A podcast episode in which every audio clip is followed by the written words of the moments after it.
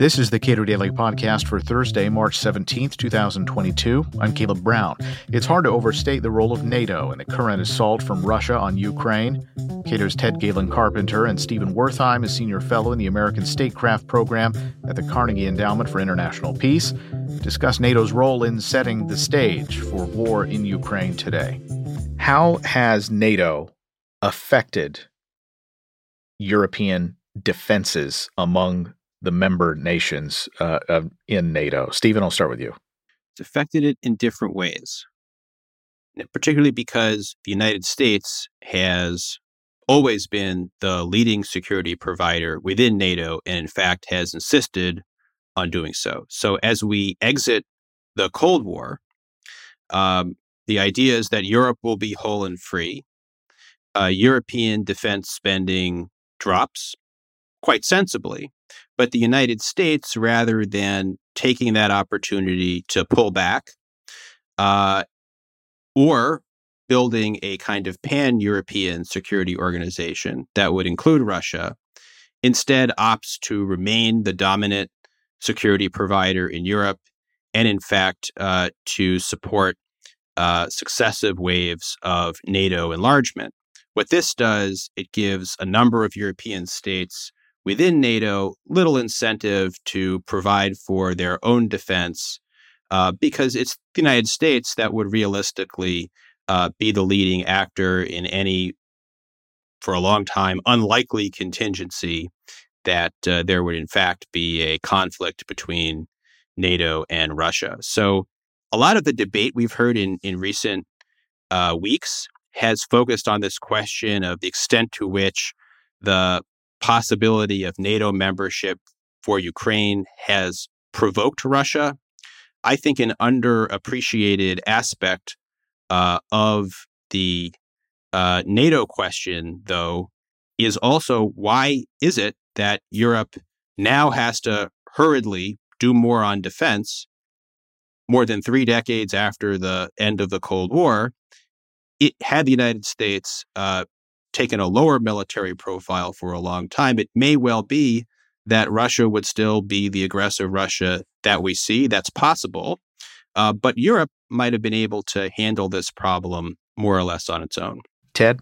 Well, the United States made the fateful decision instead of uh, turning security matters in Europe over to the Europeans or seeking to promote a pan European new security apparatus to remodel and expand a Cold War alliance with uh, an implicit anti Russia focus. And that has led to a great deal of trouble. It did two things it encouraged perpetual uh, security free riding by the uh, traditional um, allies within NATO, and it also uh, led to expectations on the part of Central and East European countries that they would become members of NATO, although it was quite clear that Russia would never have that option. So, what it ended up doing was uh, gradually moving the uh, the dividing line in Europe eastward. That was the, the principal effect. Instead of having NATO within its traditional territory, NATO uh, acquired a, a much larger jurisdiction, but again, one with an implicit anti Russia focus. And that was bound to lead to trouble uh, sooner or later. I don't think any major power is willing to tolerate having the leading power in the international system move the most powerful military alliance in history right up to the borders of that uh, that second great power. And yet we expected Russia to accept that passively. We now know uh, quite clearly that uh, the Russian government was not prepared to tolerate that indefinitely. How has NATO communicated uh, with Ukraine with respect to NATO membership. There appeared to have been this hope that uh, was hanging out there for a long time that Ukraine would at some point be admitted to NATO and, uh, in a sense, allow that country to uh, breathe a sigh of relief, uh, even if uh, you two gentlemen understand that uh, Ukraine's membership in NATO may have just added additional risk to the United States engaging in sort of a tripwire scenario. I would say that the United States held out a NATO membership to Ukraine in much the same way that a uh, wagon driver holds out the carrot in front of the donkey's nose. Uh, this was to gain more and more cooperation from Ukraine. And if you look at U.S. actions, um, there were a good many moves that amounted to um, treating Ukraine like a NATO member, even if it did not have formal membership. So we had uh, more and more arms sales to Kiev. Um, we had joint U.S. Ukrainian military exercises uh, under uh, pressure from the United States primarily.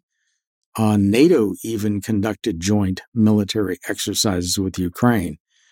So, looking at that from Moscow's perspective, Ukraine began to look very much like a forward staging area for NATO military power, even if no formal membership invitation was ever extended. Stephen?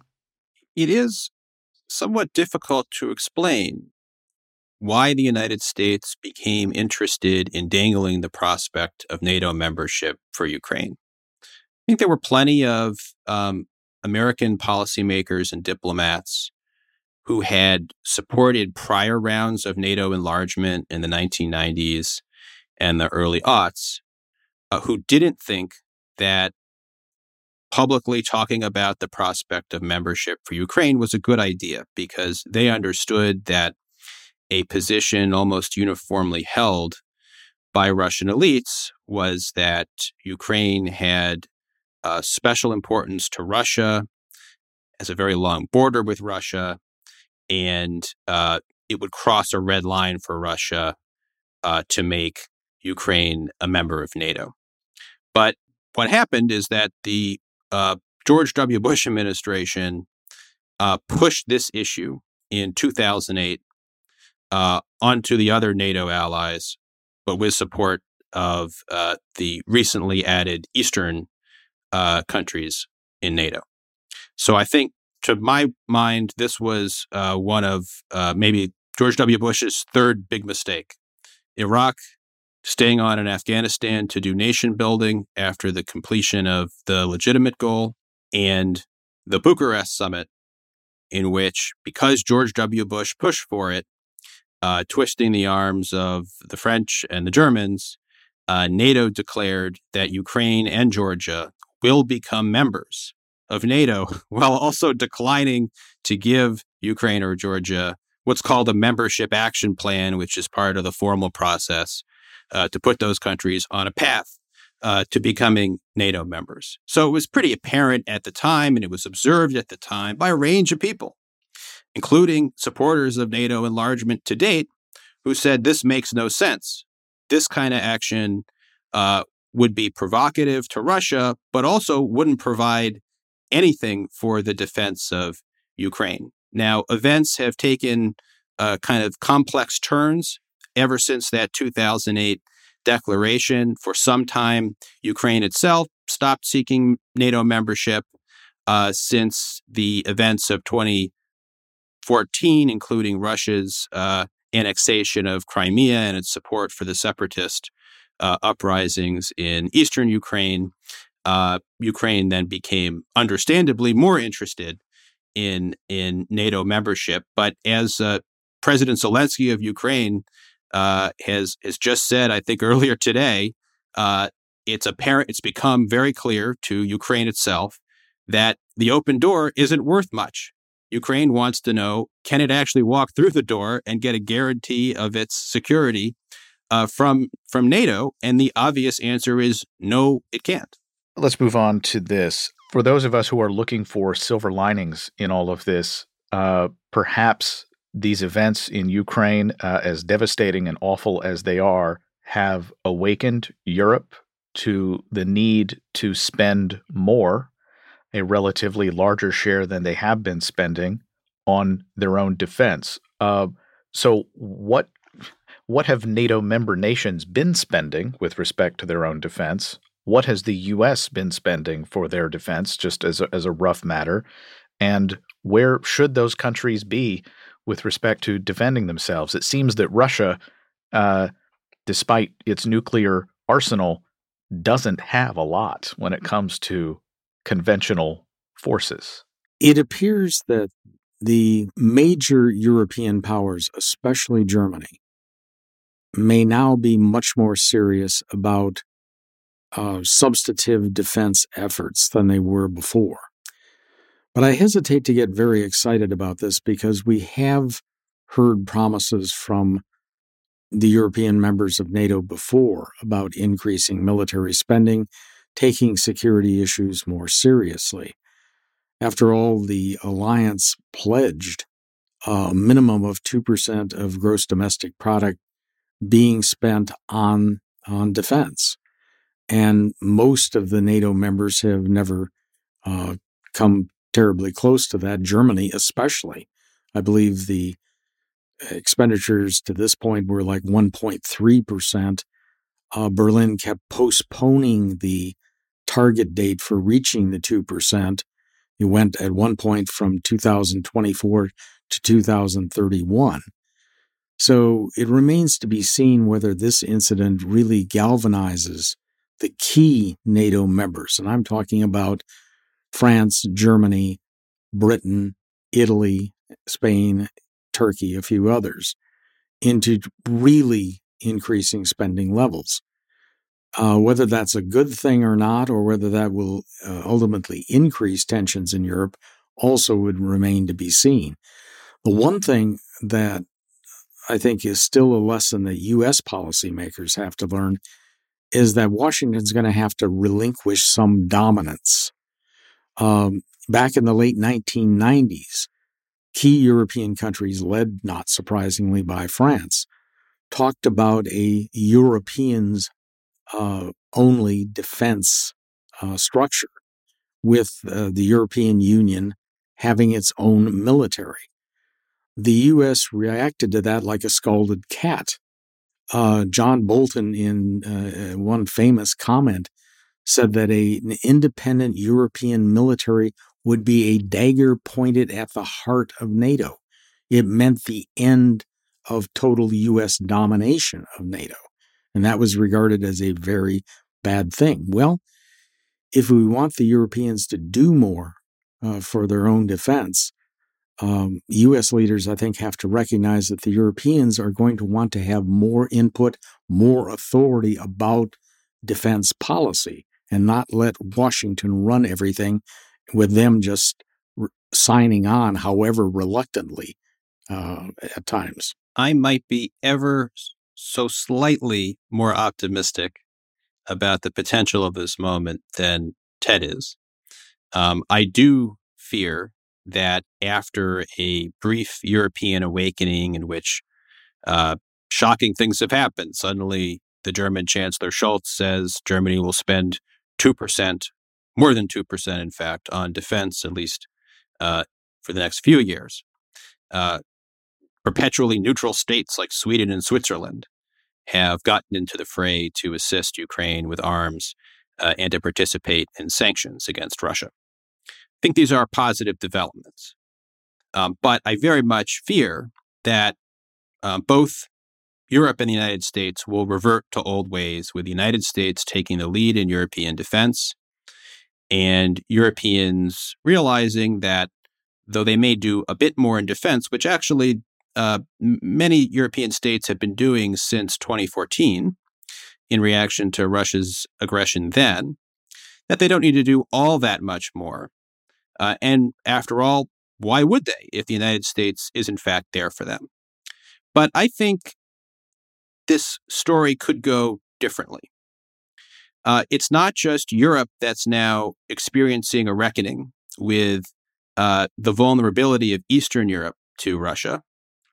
And a reckoning about its own responsibilities. It's also the United States. The United States, for better or worse, has uh, clearly uh, committed to counterbalance China in the Indo Pacific.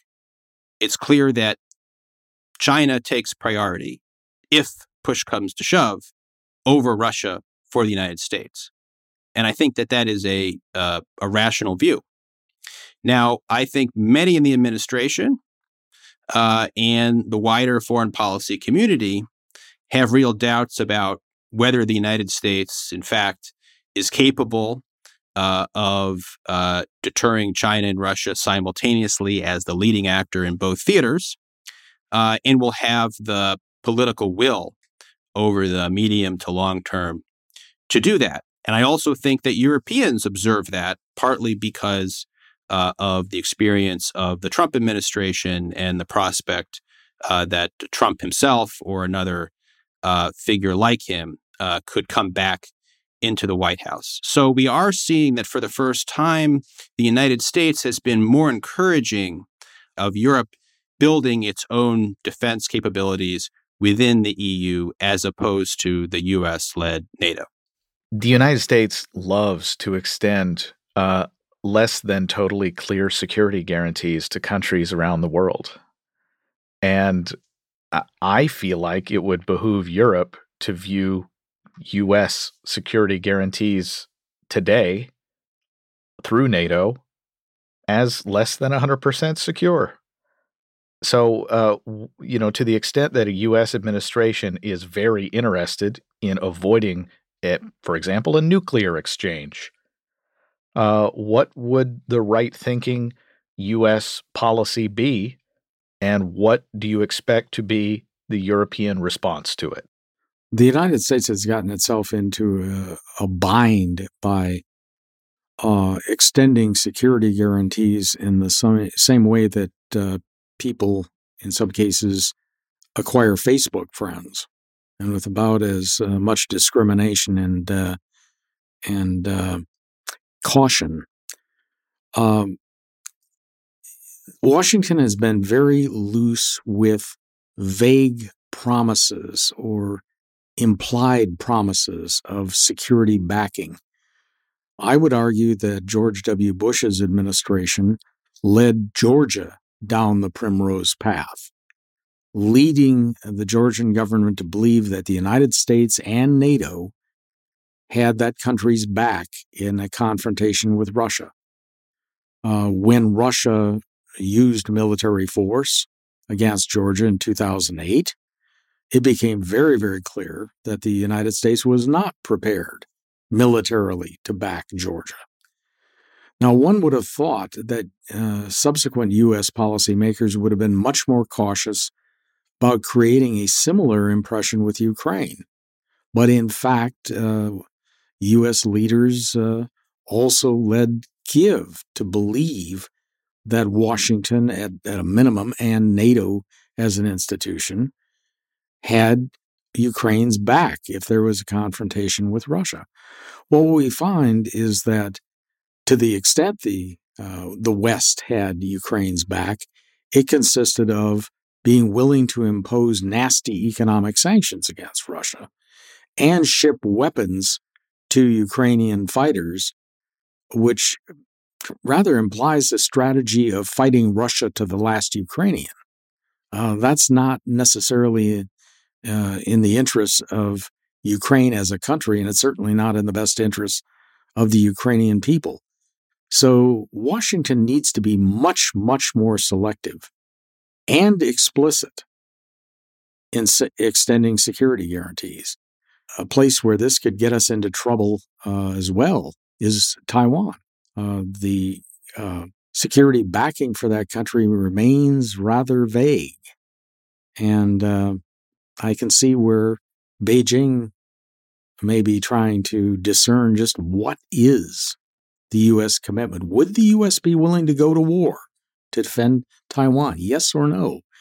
And frankly, if Washington's not willing to do that, then the, any kind of security backing for Taiwan, for Ukraine, for any other entity is highly conditional and limited. And yet, I don't think many of those governments understand that. I think the Biden administration has a realistic opportunity in the coming weeks, months, and years, if it wants to take it, to move Europe toward a European led defense. I think that is now politically possible in a much more immediate way than it's been for decades, basically throughout my adult lifetime.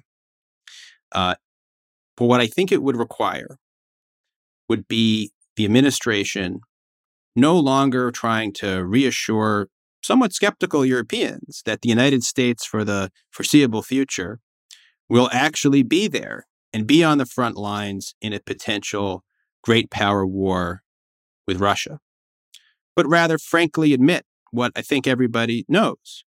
It's not clear that the United States will, in fact, have the capability or the political will to be there. And so it would be wise on both sides of the Atlantic uh, to move the United States to a supporting role in NATO and have the United States, the Europeans uh, take the lead in the defense of Europe. Uh, and I think I, from conversations with Europeans now, I think they very much understand that logic. But I fear that the incentives won't be there unless the United States exhibits leadership, ironically, in order to reduce its own leadership in Europe. If the United States publicly says we are going to make a transitional process, we're not going to leave Europe overnight, but we will work with our allies over a number of years uh, while reinforcing the eastern flank of NATO, which I think is appropriate in the short term, we will transition to uh, a leading role for Europe in the defense of Europe. And I think that would be something that uh, many European countries, at least, would have to not nominally sign on to in this moment. Uh, and then perhaps we could actually make the transition that I think many of us understand needs to be made. So it's an opportunity there. And I just hope uh, that the Biden administration will uh, be willing to uh, take a little bit of political risk. I don't think it's actually that much, uh, but it's a little bit, or it will it will appear to be some political risk to people in the administration, uh, and they are determined to act strategically with a view toward the future in the way that, as Ted says, uh, often hasn't happened in our foreign policy making. Stephen Wertheim is a senior fellow in the American Statecraft Program at the Carnegie Endowment for International Peace.